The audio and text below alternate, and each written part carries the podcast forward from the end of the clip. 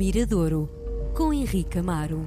Segunda-feira, muita gente diz que é o pior dia da semana, mas é errado, porque é dia de recebermos na RDP Internacional Henrique Amaro e com ele ficamos a conhecer, através dos olhos do Henrique, eh, o que de melhor se produz no nosso país. Viva Henrique! Obrigado, Miguel. Obrigado. Para mim, segunda-feira é sempre um bocadinho de neurose, mas é Sim. parte da manhã. Sim, À tarde, passa, esta não é? hora já estou mais, mais bem disposto. Sim.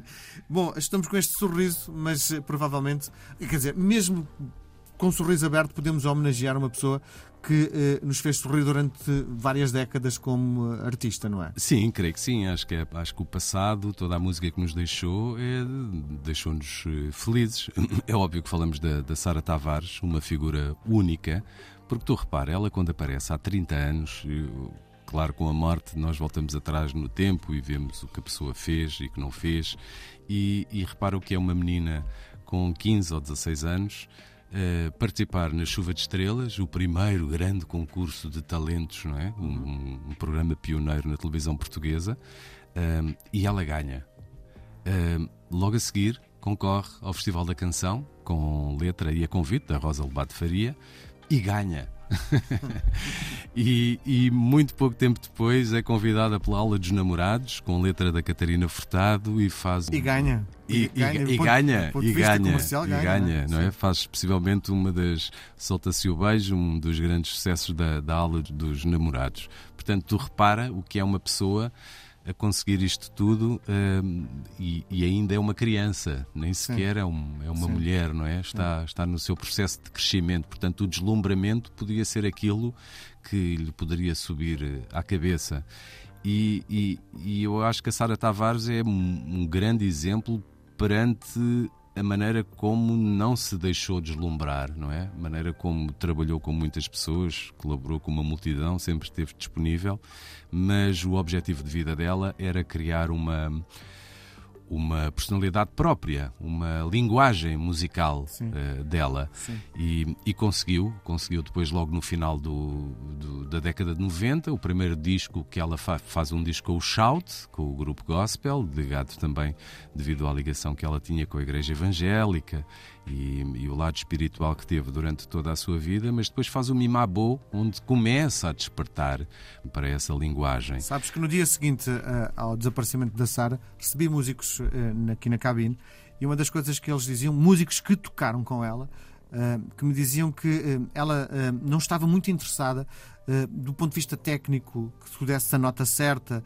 Ela estava mais interessada no groove que, Sim, esse, no- que o processo podia dar do que propriamente Sim, em ter a definição musical da coisa. É? Sim, mas eu acho que ela sempre, ela também, repara, ela tem uma, uma discografia muito curta para 30 anos. Ela tem 4, 5 discos em nome próprio, que é considerado pouco, Sim. eh, para a capacidade interpretativa que, que tinha. Portanto, eu acho que ela também eh, era muito autocrítica, mas é daquelas pessoas que também gosta de ter espaço para ela. Eu- há um programa que, que surgiu na Antena 3 há uns anos, eh, onde, no fundo, havia carta branca para convidarmos artistas e esses artistas eh, traziam quem queriam ao seu programa. E durante hum, uma, uma temporada, três ou quatro meses, uma das pessoas convidadas foi o Carlão.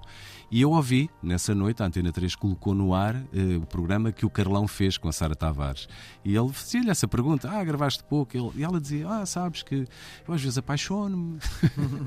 e depois vou para ali, vou para acolá. Enfim, ela tinha tempo para ela própria. Ela, não vivia nessa velocidade que todos nós eh, vivemos eh, diariamente.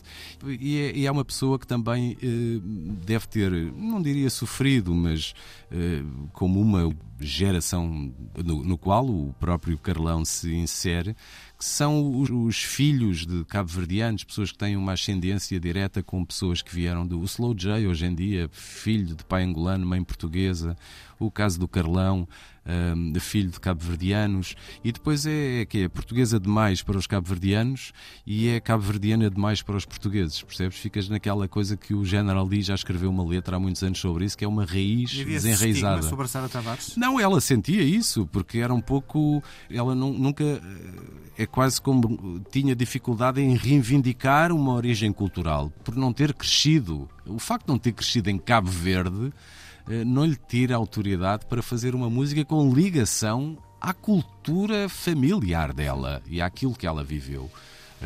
E isso é uma coisa que ela é um, é um esse quebra-gelo e ela foi pioneira nessa luta.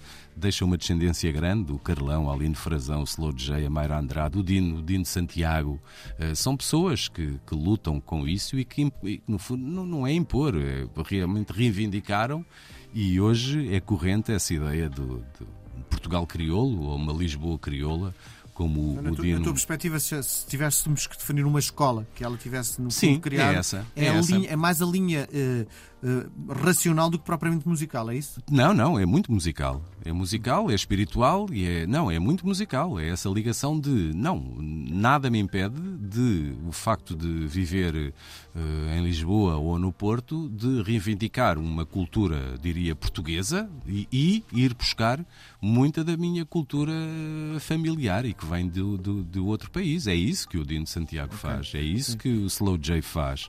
É, um, é quase uma utopia, não é? Uma, uma criação de um novo país, de uma nova linguagem musical. E, e, e eu creio que ela foi, foi realmente a pioneira disso. O Paulo Flores falava nisso um dia, um dia destes, apanhava uma entrevista com ela e dizia se hoje existe uma Lisboa crioula, muito se deve ao trabalho que a Sara Tavares fez. E escolher uma música nesta carreira dela? Eu vou buscar uma que ela lançou há relativamente pouco tempo, creio que já foi este ano, O Momento, que é um single isolado, e porque é realmente uma canção extremamente bonita e sensível e até para fugir a, um, a algo que eu escutei muito. Às vezes há uma certa preguiça, até do ponto de vista mediático, de agarrarmos em determinados chavões e depois conotarmos aquela pessoa com um episódio da sua vida. É certo, existiu, mas não é. E, e vou falar um, um, pouco do chamar a música. O conotar a Sara Tavares. Eh, eh, exclusivamente ou maioritariamente com o chamar a música, algo que aconteceu há 30 anos, quando Sim. ela era uma criança. Ela nunca o escondeu, mas ela era, já era outra pessoa. É um pouco como quando faleceu a Sinead O'Connor. Uh, também houve muito aquela coisa do Nothing Compares to You. A Sinead foi muito mais do que o Nothing Compares to You. Uh, e, e, a Sara foi mil vezes mais do que o Chamar a Música. Chamar a Música é o primeiro episódio de uma grande história. Portanto, e a história foi até ao fim. Uh, há dois meses lançou o single que era o Curtido, mas eu gosto muito desta canção. Um momento que, por acaso, já me tinha esquecido dela e, e foi a ouvir rádio que escutei na noite da sua morte. Creio que, não sei se escutei na Antena 1, eu creio que foi na Antena 1 ou na TSF, que alguém tocou esta música e, e, e lembrei-me de a trazer para o Mirador de hoje.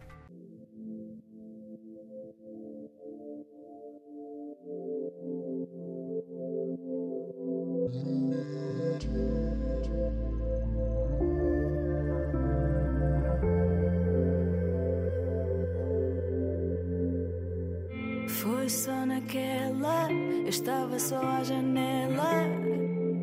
Eu só me deixo levar um dia de cada vez. Mas de quando em vez alguém me rouba o olhar, alguém me rouba o olhar. Não tem como não ir, não tem como resistir. Deixar a coisa fluir.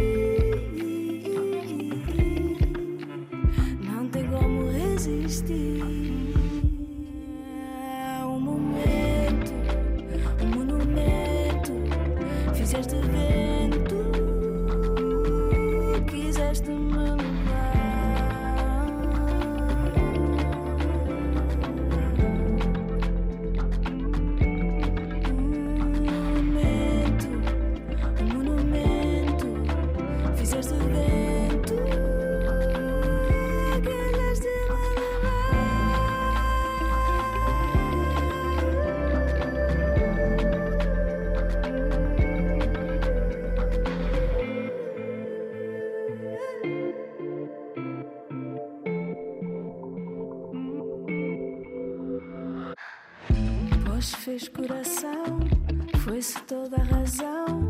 Quem dera eu entender o tempo nesse falar. Impossível esquecer, mas consegui não me perder.